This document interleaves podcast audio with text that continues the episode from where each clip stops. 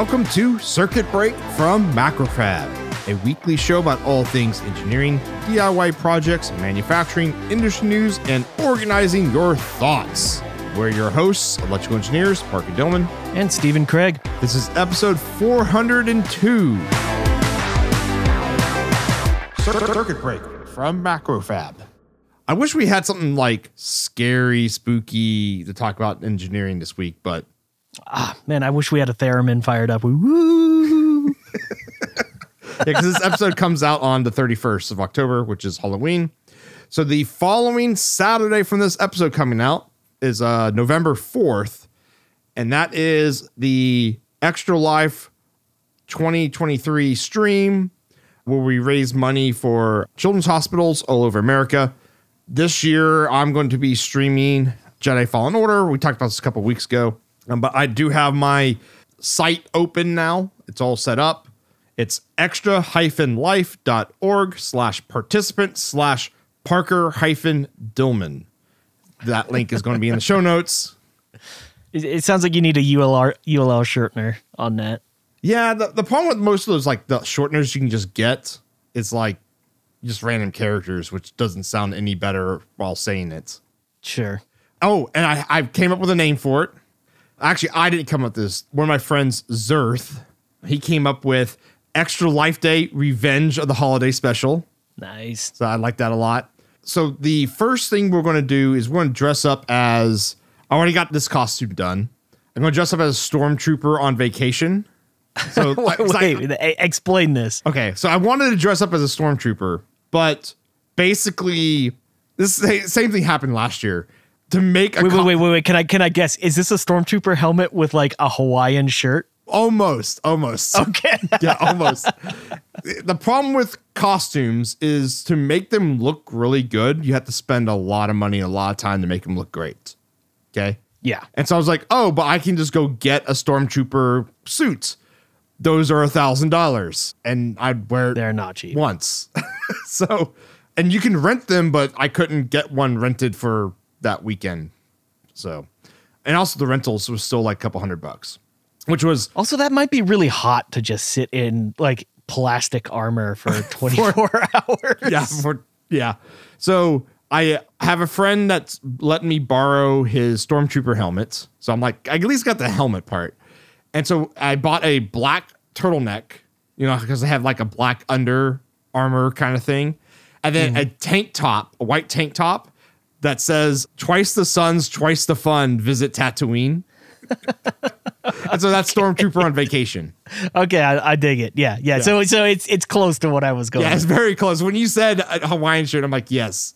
And yeah, basically. because I actually have a couple like Star Wars Hawaiian shirts, but like you couldn't tell on the stream that they were Hawaii. Like you could tell they were Hawaiian shirts, but you couldn't tell that they're Star Wars ones. So I needed something that would be more visible. Just overtly Star Wars. Yeah, overtly Star Wars. So now I'm trying to think of what's the costume I switch into when we hit our goal, and I don't know exactly, but this is my current idea. Gonk droid. Wait, wait, wait. Are you gonna get like a trash can and just take the the door off of it? Yeah, get a recycling like a like a Tupperware container or something. Like make like a mini Gonk droid, so it's like not a full size because you won't be able to see it all on stream. But if I like made one that like was my upper body, right? Uh, I'm wondering. It's a recycling container. You know, like a trash can at at a at a food court. Yeah. With that has like the little swing trash door. Buy one of those and take the trash door off and just get inside of it. yeah, and then put some uh 3D print some like circuits on the side and paint it. Yeah. And um Yeah, I wonder how I'm I'm trying to figure out how much what something like that cost. I it's probably not it's you probably don't want to spend that kind of money. well, you can just also just use most people just use like storage containers. Yeah, yeah, yeah, yeah. Yeah. It just spray paint it gray. Yeah. I'm thinking about doing that. That is also not going to be comfortable to wear for however long I have to wear it for. Oh no, that'll be but brutal hot. And like, because I won't be able to lean back in a chair. That's my current thought is Gonk Droid. oh, I guess they're called restaurant trash receptacles. That makes sense. I'm probably just gonna make it at like a ten dollar storage container from like Home Depot or something. Oh man, okay. I'm finding some that look Chef's Kiss Gonk Droid. Uh, they're about 270 bucks. So Oh, the costume? No, no, not the costume, a trash can. Oh, trash can. Okay. you got to remember, it has to come over through a webcam over the stream. At, and the stream is already like 720p resolution. You're right. It, it's it's got to look better than you inside of a trash can. Yes. It has to look, it has to, I want it to look like a Gonk droid, not just a trash can. Oh yeah. Oh, okay. Yeah. If you if you if you just Google Gonk Droid costume, there's people who have taken Rubbermaid containers and just Yes. glued them together, and it looks good. It looks good enough. Yeah. But and you won't even see the the thing is you won't even see like my lower half. You'll just see like from my belly button basically up. And so I don't even know how much of the costume I have to make, or do I make like a mini Gonk droid, right? And like the head of the Gonk droid is like my head, like the top half, and then uh, the bottom half is like my upper torso. I don't know yet. The, the the one thing about Gonk Droids is they don't have arms. Correct. Uh, so are you just gonna like put the controller in? Uh, well, you're playing on a computer, right? It's not a controller. Oh, my hands will just be out of frame. Okay. Okay. Gotcha. But I don't know if I'm to do Gonk droid yet. I think it's a good idea. It it also sounds incredibly uncomfortable. What if I made the Gonk droid, the body of it was like a helmet, Yeah. Yeah. You could do that. and then put like little feet at the bottom that go below my chin Yeah. There you go. that just kind of dangle there? That could work. That'd be way easier to, to make. Uh, I think you should probably put some kind of fan in there to at least blow some air, so you're not, it's not just like stagnant air inside of a plastic helmet. Oh, yeah. I'll have some mesh that I'll breathe through. I mean, then again, you're wearing a stormtrooper helmet, so yeah, there'll be mesh that I can breathe through and that kind of stuff. I think that's what I'm going to do. That's that's the setup I'm going to put together. a full gonk droid, but it's just on your head, basically. Yeah, yeah. That'd be way easier to, and that will actually probably look cooler on the stream too. Oh, by the way, and also when I I we go into that mode, I only respawn with Gonk. For like hours, Ah, Well, however long it takes. There needs to be some kind of threshold for you know. This is what triggers the gonk costume, and this is what triggers getting out of it. Oh, it's it's hitting our our goal. Okay, okay, Yeah, But then- $10,000. But but there needs to be a threshold after that to get Oh. out of the gonk. Uh, we didn't have one last time. Okay, well, Yeah, we we just had like we hit ten thousand, and then I switched to the costume. man, that's coming up. That's not even two weeks away. Yeah, yeah, and I haven't even started the code yet. Nice. Sounds So- like that's what you're doing this weekend. Yeah, actually, this week I'm working on. Um, first, I'm going to get like the old code working again. Because the great thing is that I made a really good framework for it, and now I'm just adding in like AI APIs. So I think what I'm going to do is I have a voice model for Darth Vader, and I'm going to have Darth Vader do all the call outs, Nice. and then probably have like a Darth Vader sentence synthesizer, not Chat GPT, but a similar AI model. What do they call it? Language model. Basically, make a Darth Vader language model. Are you feeling confident about uh, the game getting through it? No, not at all. Um, so I have been practicing, Yeah. and I've been dying a lot. So we're we I've slightly modified the rules for the deaths this year because that game you just die a lot. No drink on death. Well, yeah, it's it's you take a sip on death. So like if I have a beer, you just take a sip of it. Okay. It's when you lose. So you like when you die, you lose all your experience points to like that creature, okay, that killed you. And so when you reach that creature again, you can get your points back by hitting that creature. Mm, okay. But if you die again before reaching that creature, you lose all the experience. And so the idea is going to be if that happens, basically it's like double death, basically. And you have a double death, it's a actual like shot. Oh wow. Okay. Because that doesn't have I think that's only happened to me once in the like current playthrough. It's crazy. Most of the bosses, I'm like being able to like one shot through them. Just blaze it. Yeah. It's just the other things. Like sometimes we're like, it just throws like tons of enemies at you, and you're like, well, action economy just works against you. So I'm learning like what are the spots in the game where I can just straight up just run away from the groups of enemies and don't have to deal with them, and which ones I have to fight.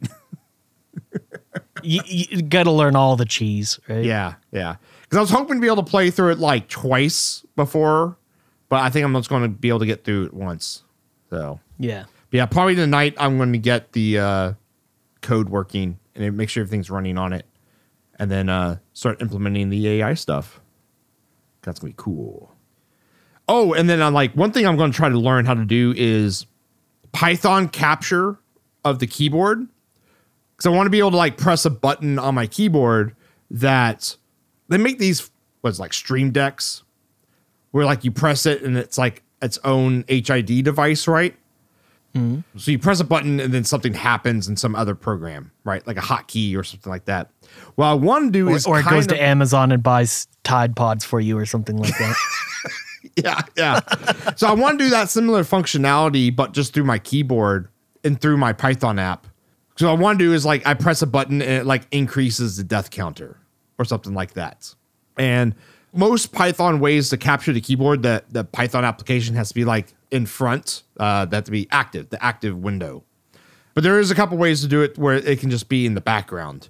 And so that's what I want to figure out is can it like passively read the keyboard and get my keystroke? Basically like a keylogger. I'm building a keylogger and running it on my own computer right. just to capture like a couple button strokes to see if it will do so. Oh, and that's also another thing I want to try to do. My stretch goal for my software is I want to display what my inputs are on the stream. Oh, wow. Okay. So just got to make sure I don't like type a password or anything during the during the game. But I want to be able to show like I'm what like I'm doing with the mouse or whatever. I don't know if I can do the mouse yet. I should be able to do left click and right click and like all those mouse buttons, but maybe not the movement. Yeah. How would you display it? Like, I could just see like a, a virtual mouse pad with like a thing that moves around. Yeah, it could just be like I could read like mouse acceleration and a vector and just draw an arrow and like the faster you move it, the longer the arrow would get. I guess. Yeah. That thing would probably be freaking out. Yeah, that's fine. It'd be hard to watch it and, and understand what is actually going on. Yeah, I don't know if that's really. I know it might be for next year.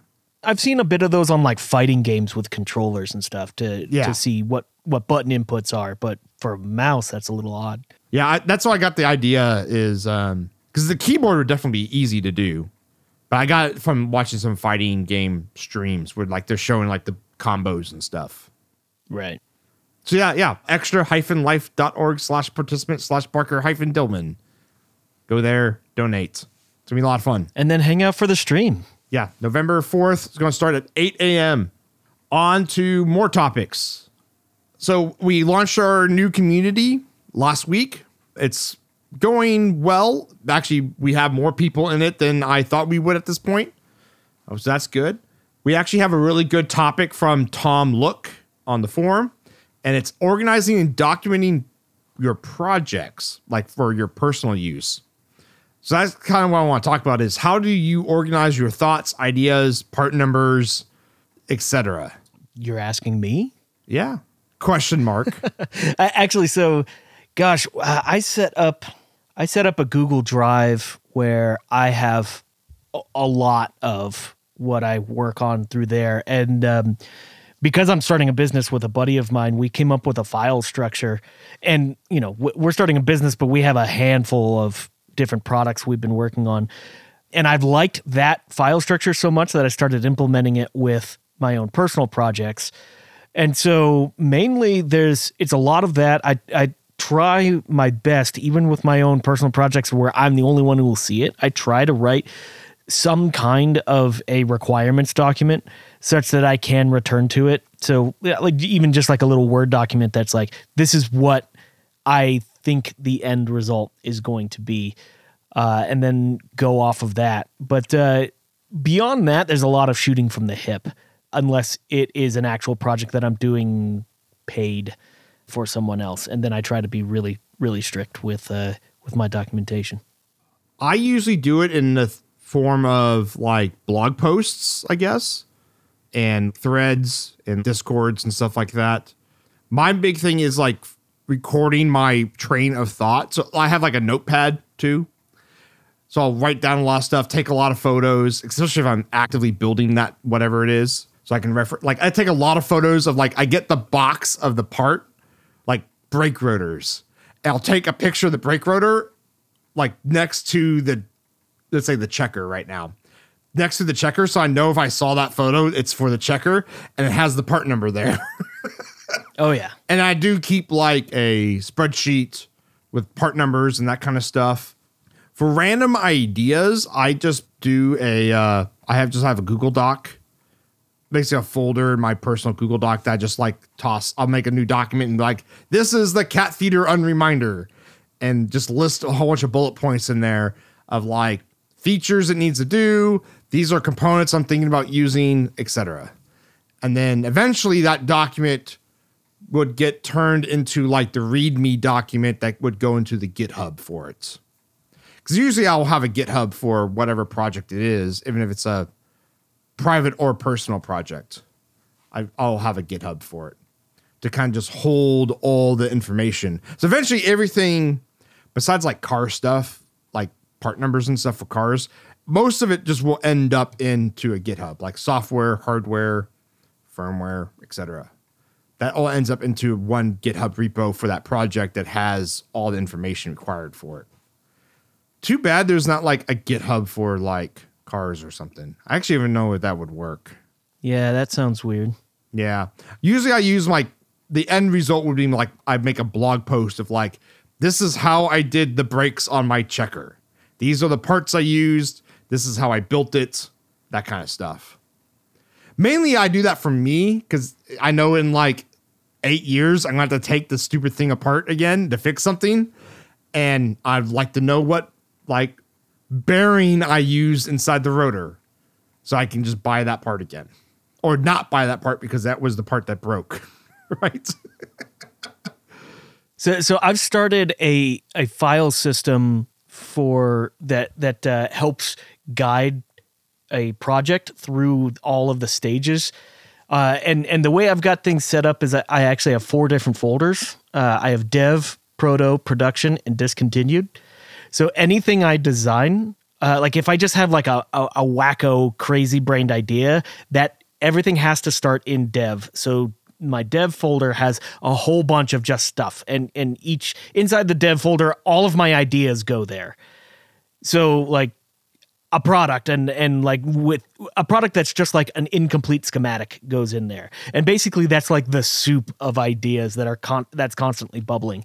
But if it actually gets to the point where i'm like okay this is a viable thing that i actually want to spend some money on like it's not just brain power it will get moved from my dev folder to my proto folder and that's when it's like okay i'm going to spend money. I'm actually going to buy a, a, board or or actually build this entire thing. And the proto is where it goes through all the cycles of you know getting it ready for like okay could this is this a viable thing that could actually be made?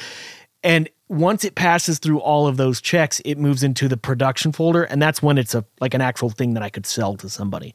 And then there's a handful more checks that bring it to the discontinued folder if it's a if it's done. But basically, we've set it up where I have a handful of check boxes, basically like a like a I have a I have a document that you, we have to go through. Where it's like, okay, we're moving from dev to proto, or we're moving from proto to production. Here's all the all the checks that we have to go through. Here's all the things we have to have ready, and it's it's a manual process, but it at least keeps things organized in a way that like we don't ever have to question things. It's like, okay, is the, where's this product in its design cycle? You can just look at the file structure and it's there. Uh, it makes it a little bit cleaner. Basically, it's it's a way to manually do ERP stuff and project management. Mm-hmm. Uh, and that's worked out well enough that I've started using that for personal projects like proto or production even if I'm building like one for something in my basement, I still like kind of handle it that way, at least in my own mind, because then then it's like once it's in production and I've built one, I'm like, okay, this project is done. I can now move on to another one, even though like that doesn't mean a whole lot specifically. It just it just works well for me. Mm-hmm. It also helps keep track of like what you're actually working on. Um, yeah, because when you have so many projects going on it's it's really hard to it's you always get into that where like I have nothing to work on and you like turn around and there's like 40,000 projects that are like in half done states and you go on Amazon and buy parts for your new one, your new idea. Yeah. It helps really writing stuff down and keeping that progress really helps keep you away from that, for me at least. Yeah, it is it is nice to just open the folder and be like, I have time. What can I work on? Here's Here's the stuff. pick one of these things and work on it. Yeah. So my in let's say car stuff, my in progress, I just have a big list of tasks that I just build. So I'm like, okay, I need to do I'm going back to the brake example. It's like, okay, I need a you know, these are the seals I need to install. This is the kind of grease I need to make sure I have. These are all like torque values I need, that kind of stuff. Like I even write all the torque values down so I don't have to go scrounge around on the internet to find the torque value of, of like the bearing nut on the front end of a 1965 checker marathon, Yeah. which was not hard to, it wasn't as hard as you think would, to find that number, but it was definitely not like a number that was like the first result in Google. So I always write all those numbers down, write down all the equations that you've used, you know, that kind of stuff, just so you can go back and look at your math and be like, well, I was wrong. Speaking of that, a little bit of a of a tangent here, but but in relation to that, we use MathCAD at work, which is super nice for doing exactly what you said. Basically, it's a program that allows you to type out your equations in a really clean format and it'll do math for you. It's basically like TextPad but it'll it'll do math for you there. Hmm. And it's really nice because let's say your boss says I need information about the reliability of this this product and I need all your equations based off of that. You can you can make it look all pretty and throw it in a PowerPoint for a slide and it and it works really really well. So if you haven't checked it out, check out MathCAD. I, I don't actually know it can't be free. I'm looking at it right now. Uh, yeah, I don't know. Regard, it, it can't be free, but but if you do need to have like a repository of your equations that's in a nice format that you could share with somebody, MathCAD's a really great tool for that. So yeah, um, come hang out at our new circuit break.macro.com. We need to have like a better shortener than that, but uh, yeah, we'll have the link to this one discussion that we're having now about organizing and documenting your projects. Because I know some people use like Hackaday.io, which is a great platform for ha- building your project on. Yeah, the is- it's so probably more like my style, which is like writing articles and blog posts and that kind of stuff. What's cool? Okay, so we're start the the community's starting to grow. We're, we're starting to get a handful more people, and there's a whole section for personal projects where, if you are interested and you have a personal project that you'd like to share, there's uh you can certainly come up there and then write up stuff, put images in. In fact, what's cool is as we're recording this, P Sampson put up a whole project about a 3D printer enclosure with a whole bunch of really cool ideas in that. So that just popped up 25 minutes ago on there. So Oh, that's cool. I'm really excited about this community. I think this is what we were hoping Slack could be, but it just wasn't going to work out. This is a lot better. Yeah, yeah. And actually, by the time this podcast comes out, the Slack community will be gone. Rip Slack. Yeah, this is this is significantly better. There is chat in uh, in the new It's not. It's definitely not the forefront. Like Slack is just chat, but it is there at least. So you do have some asynchronous chatting.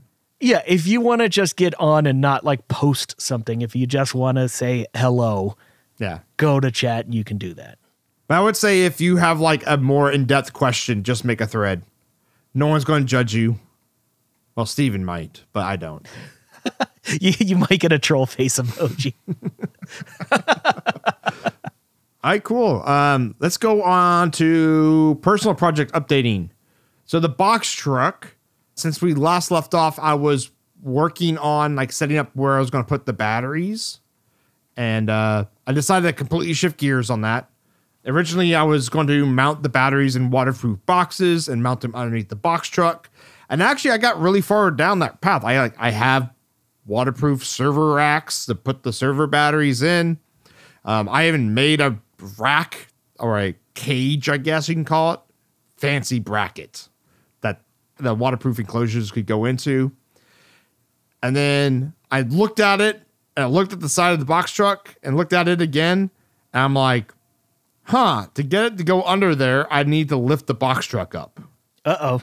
because the box truck has got like skirts on the side, like lower, basically to improve wind resistance. Like it has like skirts. And the skirts are like so low to the ground that I can barely wiggle underneath it at some spots. So it's like, you know, I want to say like 10 inches tall in the front edge. And I mean, the boxes themselves are like 14 inches. So it's like, well, I had to go lift the box truck, which is not a big problem. I have jacks, I could easily lift it. But I was thinking in my brain, I'm like, man, if I have to do maintenance on these batteries or anything like that, like if I need to remove them, I have to lift the truck up and drop them out again. Ooh, that sucks. And I'm like, man, that's not that is not fun or anything like that. So I, I ended up building a rack inside of my box truck that I'm just gonna put a, a counter over. And so the batteries are inside the box truck now. I built a two inch box tubing frame and just bolted it to the floor.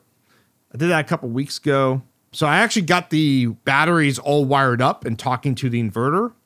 I use like four gauge wiring because I'm, I'm basically going to support 200 amps to the inverter. And four gauge wiring to the inverter is like the max you can put into that inverter. Like the terminal size is capped at four gauge. So I use four gauge wiring. And then I got a Class T fuse. So the batteries themselves have like their own built in breakers that will trip. But I put a Class T fuse on the whole battery box, basically. So when it comes, it basically comes out of the battery box, and the first thing it hits is this Class T fuse. And then that goes into the inverter. So I don't think I'm aware. What what is a class T fuse? What makes it class T? It's a specific fuse that's designed for really, really high energy events. Okay. So it can handle like lithium batteries have a, can discharge a lot of energy at once. Some classes of fuses can't really even handle that much energy and they will like explode. Mm. Now they'll still break most of the time, but they'll just explode in doing so. Class T fuse is designed to not do that. It'll still break at the, its rated amperage, but it won't like destruct itself. It's basically a high energy fuse. So it's like high voltage ratings. You're talking like, I think one kilovolt is like the rating on this fuse. And it's also just the high energy. It's like something like it could contain like, I don't want to say what the actual number, it's like 100,000 amps or something like that. Hmm. Now, the fuse will break at 150. I think it's what I have it set to, um, to one I bought. But like they can just handle really high energy events, like dropping a screwdriver across a lithium battery terminal, like the 48 volt rail. so, Okay. so got that put in. But so the thing about Class T fuses though that I didn't know about is they come in different sizes. So if you're basically out there looking to put in a Class T, so Class T fuses are or similar kind of fuses is what you want to use for a big battery bank like this. They have the body that's like the big bolt terminals, right? On the sides? Yeah, big bolt terminals. Yeah. So the, the thing is, is there's different size. I think there's three different sizes of Class T fuses. The larger the amperage, the bigger the fuse gets, and so the the distance between the terminals and the size of the terminals increase as it's in these ranking in these uh, sizes, and so you kind of have to find what f- Class T fuse you want first. Buy it, or see what the size is and then make sure your holder fits it. I did it the opposite way. I bought a holder and then I bought my fuse and the fuse didn't And it hit was the wrong? holder and I couldn't get a fuse small enough to fit the medium sized Class T fuse, so I had to get a different holder. Oh, that sucks. Yeah, so I had to buy two holders. Oh, that's lame. Yeah. Hey, I just view it as I have another Class T holder for even bigger battery bank down the future. That goes in the class T holder drawer, right? Yeah. That you have somewhere in that garage. Yeah. Where, where where's the fuse actually mounted in the truck? It's on the battery box. Oh, okay. It's right there. So like my rack Yeah. that had put the batteries in, it's mounted on that. So it's literally like six inches of wiring from the last battery goes into it. So it's like Okay. the shortest route to the fuse as possible. Yeah. Yeah. Okay. So it's basically the safest way I could make it. And again, the batteries themselves have their own built-in, you know, breakers so that if something happens in between the batteries, and like internally they have their own BMS and all that crazy lithium battery stuff. It's as safe as I can make it. Are these fuses rated for like do they have they have to have some kind of a life rating on them but but in terms of environmental like if they're just sitting in your truck and the truck's not cooled right uh they will go through temperature cycles and they'll age and things you're probably going to have to replace it at some point in time. Maybe, but probably not at the how hard I'm going to be using them or not using them. Yeah. This is the oh shit switch, right? Yes, this is the oh shit switch for sure. This is Yeah. you have the electrical box open and you accidentally drop the screwdriver across the terminals. Right. for some reason, you had the batteries on when you're doing that, which you shouldn't have them on. But you know, Yeah, this is protect Parker during maintenance. yes, or something really, or like a wreck happens, right? Right. And like the battery or the inverter box gets completely destroyed in a wreck, and then the leads cross. So And explodes and then there's a big fire. yeah, if you didn't have the fuse, yeah. Right. So that's the ba- so actually the battery side is done on the box truck for the living area. I, I just call it the box side. So there's the box side and there's the truck side, which actually is a van, but whatever. So the box side, the But that's brand new. There shouldn't be a whole lot for you to do, right? R- right? oh the truck side's been done. That was the first thing I did. Okay. Like put in the the Oh, okay. transmission cooler and all that stuff. I already did all that stuff. Yeah, yeah, like the lift gate. That's all done. That's been done for a while. So it's all box side stuff. So the battery wiring's all done for that, the 48 volt battery wiring. Now the 48 volt rail is not done yet. Um, I need to put in. I basically need to write down a list of like all the devices I want to run off 48 volts, so I can set up a breaker panel. I did find some breakers that work with like because you it's really hard to find DC rated breakers because most breakers are AC rated, and you need much beefier like springs to break a DC connection. And uh, they're from a company called MidNite Solar, and Night is N I T E, so MidNite Solar. They make the MNEDC. They make them through five to 100 amp breakers, and they support 150 volt DC Oh wow. and I'd be breaking 48, so I'm okay. And these are like panel mount breakers. They're probably super loud if they break. Oh, probably, yeah. But yeah, so that's that's I have to put together the panel for the 48 volt side. I already got a 48 volt to 12 volt converter. It's something like 40 amps on the 12 volt side. Oh geez. So that's to handle any 12 volt stuff in the box because like lighting, that kind of stuff needs to be 12 volt, like normal RV stuff. And then the inverter side, I have to put in a bus bar system, you know, breaker system for 120 volt AC stuff.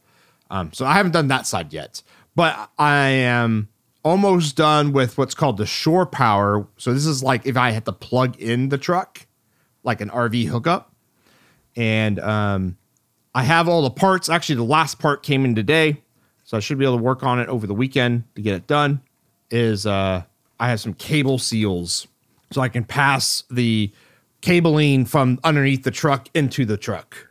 That was actually really hard to find.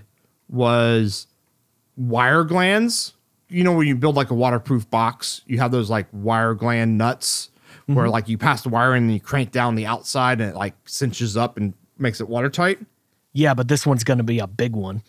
Well, it's not just a big one, but it's one that can handle the thickness of the floor. Because most of those wire glands are designed for like sheet metal, like maybe a quarter inch thick material at max. Oh yeah, max. But I have five fourths inch thick plywood floors, so it's inch and a quarter. And I could not find a wire gland that would handle that thickness. And so these are actually cable seals by a company called Seaview, and they actually mount on the surface. So they have like they're like a two piece seal or three piece seal, I guess. So there's like a there's a plastic piece that mounts your surface that has a seal on the on the back side of it, so it seals against that surface. And then the inside gland is more like a rubber stopper. And so that you drill your hole, put your cable in, and then there's an outside clamshell that squeezes everything together to make it seal. those finally arrived today, so I can actually pass the cables up into the box. Nice. Like I could literally probably just drill a hole and then put some like silicon goop in there, but I'm also looking at this is like vibration resistant, you know, get some wire uh, strain relief there. So so you- you're going through the floor of the box truck with your cable. Is that just going off to an RV port on the side? Yeah, so actually I have I'm setting it up for 120 volt 30 amp service, which is like the max my inverter can handle on the shore power side. And I have some uh, NEMA SS2-50P. Actually, it'd be the R, the receptacles. So 50R. That's like the industry standard, or at least in the United States, twist lock style plugs. Now they can handle 240 volt 50 amps, but I went ahead and just put the big plugs in because they cost the same as a smaller plug. So That's what our uh, brew rigs run on, right? yes, yeah, Yeah. yeah. So it's the same plug, twist lock plug, and that's what all the RV sites use, at least the newer ones. And you can get a converter to make it go down to the smaller size if you need it and that kind of stuff. So I just went ahead and just put the big plug in. And then I'm running uh 10 gauge, three conductor, kind of like Romex, but not it's actually it's described as like marine grade Romex. Uh, Romex is the kind of wiring that you run in your walls of your house. So it has an outer PVC jacket that's really thick with a lot of UV inhibitors. It's actually UL 1426 certified, which is like the Coast Guard cert for like wiring on boats. Really high end stuff, high voltage rating. All the wires are tinned. So that wiring will probably outlast the entire truck. That that doesn't sound cheap. No, I think it was like 80 bucks for 30 feet of it. Yeah. Okay, that's not cheap. Yeah, it was not cheap stuff. But yeah, 10 gauge, which is again the maximum wiring I could put into the inverter. And I'm actually putting in two plugs, one on each side. So it doesn't matter where you how you park it, you can easily just reach. And also, I didn't mount the plugs on the side of the box. They're like underneath the box. So like you don't know that they're there. Kind of like stealthy. Because I on the outside, I want it to still look like a box truck, right? Right. I don't want to have like plugs all over it and that kind of stuff. Are you gonna paint the truck? Uh, I'm thinking about getting the wrap, but I don't know yet. What would you wrap it with? Don't know yet. Oh, okay. It's just white right now, right? Yeah, it just looks like I'd rather it just be white than paint it a color because it's like it's going to be in the summer in Texas. Like, why would you want to paint it a color that makes it hotter? I guess, yeah. I just didn't know if you had any ideas or thoughts behind that to distinguish it in some way. Flame decals. Because, I mean, it is a box truck that you're planning on taking camping, which these things don't normally go together. like, That's fine. but hey, I, no, no, no worries. I think it's, I think it's cool. So, H- how far are you away from taking it camping? really, all I really need to get done is like the less electronics, and technically, I can just go camping in it then. But I want to get like all the plumbing and stuff done too. So, Because you were going to add a shower in it, weren't you? it's going to have a shower. Now, I'm not. I'm getting all the electrical done first before I do, Right. and then the next thing is going to be the plumbing and shower, Right. and then next after that's going to be like the sleeping area, and then the um, kitchen. kitchen, and then the ceiling insulation and that kind of stuff. Yeah. Okay. So you you've got a pretty hefty amount of work Oh, till yeah. it's considered done. Yeah. Oh, oh yeah. I'm hoping to be camping it by this time next year. We will see. I think once I get a lot of the big infrastructure items in, it'll go a lot faster. Because a lot of this is me still trying to figure out how to properly do the wiring part. It's like I know how to build beds. I know how to build a shower. I know how to do that stuff. Properly setting up 10 kilowatts of a kilowatt hours of lithium batteries safely into an inverter on a moving platform is definitely not up my wheelhouse yet. So Okay. So the the the sides of the box truck are are what? What are they made of? it's aluminum siding with a solid core or a solid foam. What's it called? Uh, closed cell, closed cell foam polystyrene. So it's aluminum, polystyrene, aluminum. Okay. So actually, the sides are already insulated. So can you take some of the aluminum off, Like in other words, are you trying to run wiring inside of the foam or are you Oh, you can't. No, you can't. It's too thin for that. Okay, I didn't think so. No. So how are you distributing wiring throughout the the The ceiling. Okay, so it spiders throughout the ceiling and would then you do drops down the walls or something like that? Yeah, drops down the wall. Okay, okay, gotcha. And then are you just putting those in like I don't know, do you have some kind of protection for the wiring? Well, I don't really need to drop that much power. You got to think this box truck's not that big. Yeah, true. and you don't really need a lot of like you need a 120 volt outlet like by the bed area you need probably one in the kitchen and then one in the workshop area so that's like three but wait, what about the computer gaming area? You're going to have a whole like desk and computer area, right? no the um the sleeping arrangements is going to be set up to be also like eating and that kind of stuff Yeah, yeah, yeah. yeah so if you wanted to do desk work it would have to be there Sure. Same thing with like the 48 volts. A lot, a lot of the 48 volt DC stuff is going to be appliance based, so they just get dedicated runs. And a lot of the 12 volt stuff is that way too, where like I'll put like 12 volt adapters, you know, around basically you know cigarette style adapters around the box truck, but most of it is appliances and, and lighting, not really places to plug in. Sure, sure. Yeah, you're going to have few mains plugs in there. Yeah, but not a lot.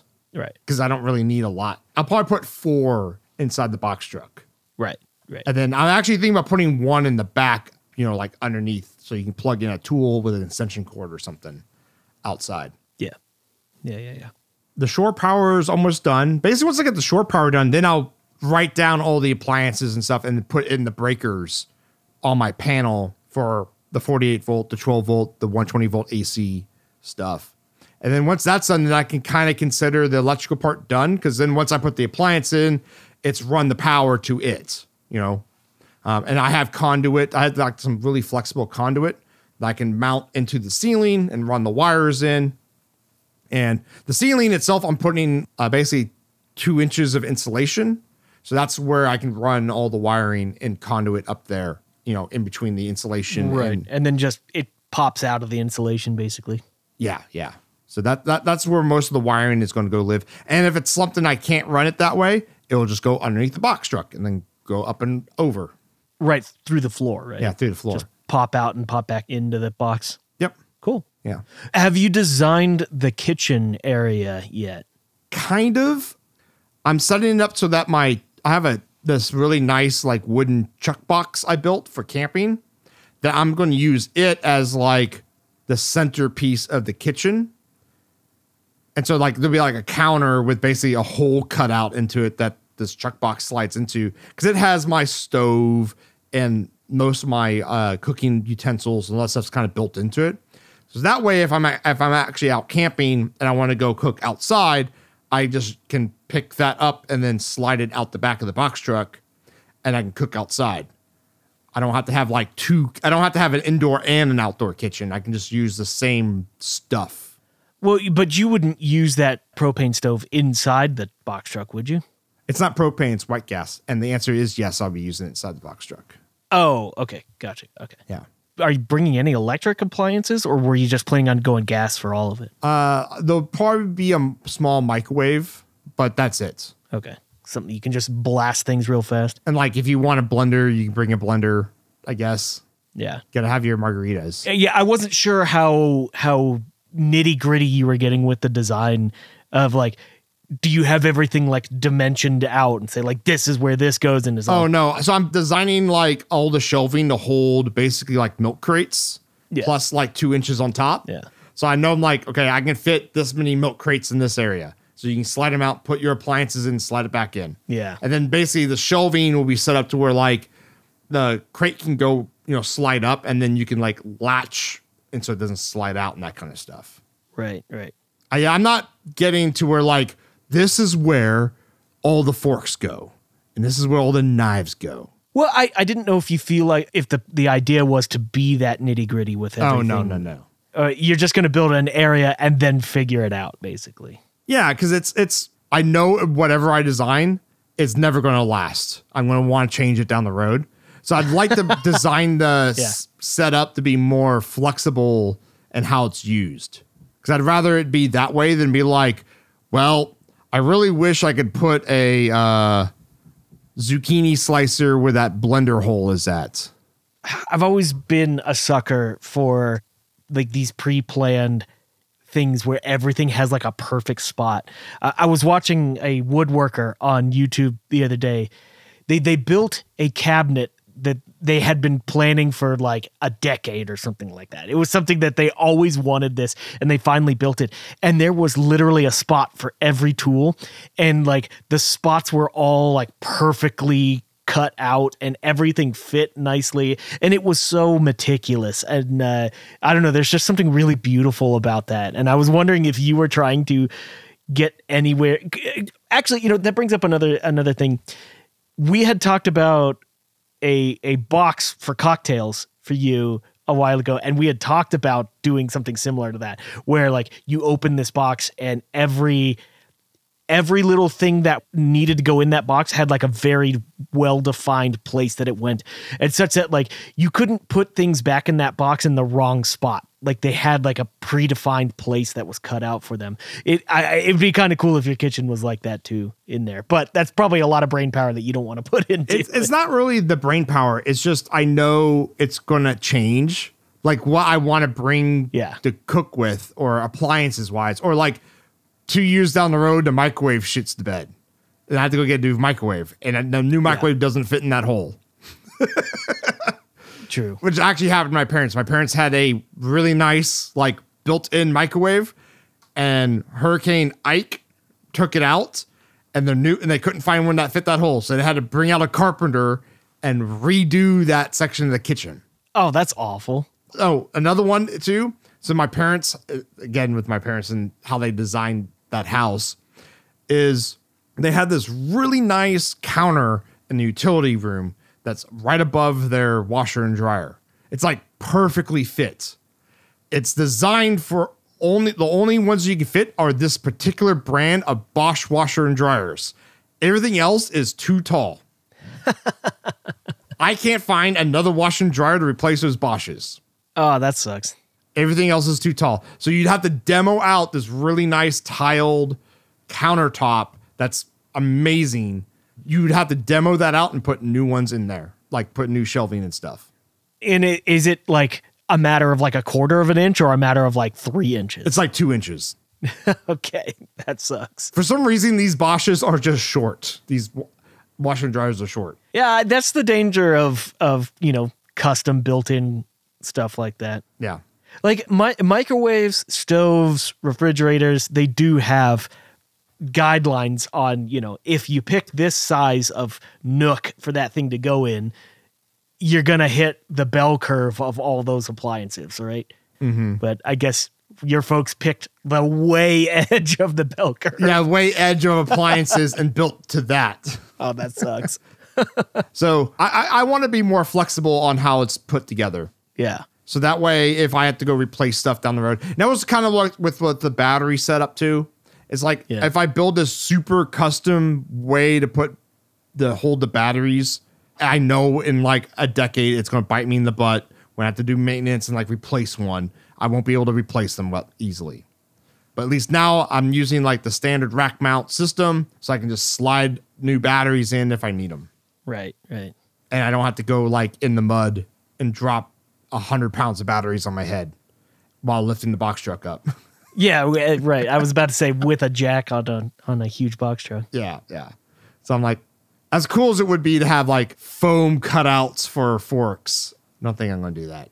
Are you adding a ladder to such that you can get reach the top of things? Because if you're putting solar panels up there, it'd be nice to just spray them off, right? Yeah, I'm actually. It's actually mostly for. um I'm setting up the. So yeah, we talked about this a little bit with like my roof rack and stuff. Right. By the way, all the parts are on order. All the uh, aluminum extrusions on order. We're just waiting for it to show up. I found a vendor here in in Houston that you can just order through, and you don't have to pay shipping or anything. As long as you go with a big enough truck to go pick it up, because they come in twenty foot sticks. Well, go figure. You have a box truck. I have a box truck that can fit in it. but yeah, the uh, roof rack. Well, I'm, I'm gonna because I'm not going to just buy a RV one because they're really flimsy. But basically, I'm, I'll have a ladder that I want to be able to store underneath the box truck, and then I can pull it out and extend it and hook it onto the roof rack hmm. so you can get up there. Because you know, because solar panels do, I mean, they're really robust. It's surprisingly how robust they are, made out of glass and aluminum. They do break, and if they do break, you know, you don't want to just be out of power. So you you have to be able to get up there and you know bypass them and that kind of stuff. I want that capability, and also like a roof rack, so you can get up there and clean them if you need to, or Yeah, if they get a bunch of you know tree pollen falling on them, that gets sticky, and then and yeah, uh, and your efficiency will go to garbage. So you, you like after camping, it'd be you know you could roll up to one of those spray cleaner places, climb the ladder, and just blast them off. yeah, blast all of its stuff off. Yeah, so that's I. I- It's going to have a ladder that you can store underneath the box truck, and then uh, pull it back out when you need it. Cool. Because also I was thinking like you know solar is really cool, but I'll probably eventually get a, a, t- a wind turbine too for it. Because a lot of places I go to are is really really windy, and uh, you can make a lot of power when it's not sunny. Because like if a storm's rolling in, you make a lot of power with a wind turbine. But the wind turbine would have to mount to like the box truck rack, so you have to be able to go up there and like you know flip it up and that kind of stuff Right. That's way down the road. I'm I'm planning on it and like making sure I have I leave enough room in my electrical box to put that kind of stuff in there. I'm not planning on that being like a year down the road. That's like Yeah. That, that that's that's season two. yeah, yeah, season two, yeah, for sure. But yeah, it's a lot of work. It's a lot more work than people think it is to build one of these things. I knew it was going to be a lot of work. It's mostly just finding the right parts and then making sure I'm ordering the right things because I've never done this before. And the correct way to wire a solar panel system, especially as big as one I'm making, there's not a lot of information about, especially on a box truck most and most people just like use a lot of like silicone glue and stuff and kind of glue crap together. And I'm like, no, I want to build it. I want to build it what I feels like it's right. Very custom. Yeah, very custom, but I mean, I built a whole custom electrical box that fits in like the wall of my box truck. Right. But yeah, I'd rather it be more cu- like that kind of stuff is easily customizable. But yeah, for like the kitchen and stuff we were talking about before the couple weeks ago was, you know, make it out of aluminum extrusion. And then my plan is to just drive up to Stephen's house and use his brand new CNC to cut out all the wood parts. And then we kind of just, you know, screw them down onto the aluminum extrusion. Yeah. Yeah. Be, that'd be fun. It and super easy. because I would make a really light but strong um, setup, and if I do have to adjust it later, it'd be a lot easier to adjust the uh, furniture if I need to. But yeah, if um, come check out circuit-break.macrofab.com. That's our new community site. We're talking about the box truck wiring. There's a whole section here we didn't talk about, which is the AC selector and uh, protection panel. That's I'm actually make that its own topic on our community forum. But yeah, Thank you for listening to Circuit Break. We're your hosts, Parker Dillmann. And Stephen Craig. Later, everyone. Take it easy. Thank you, yes, you, our listener, for downloading and listening to our podcast. If you have a cool idea, project, or topic, let Steve and I know and post it in our Circuit Break Community Discourse Hub. Tweet us at MacroFab, at Longhorn Ninja, or at Analog ENG, or email us at podcast at MacroFab.com. But I'd rather you go to MacroFab.com slash community, and that will dump you into the Circuit Break Discourse.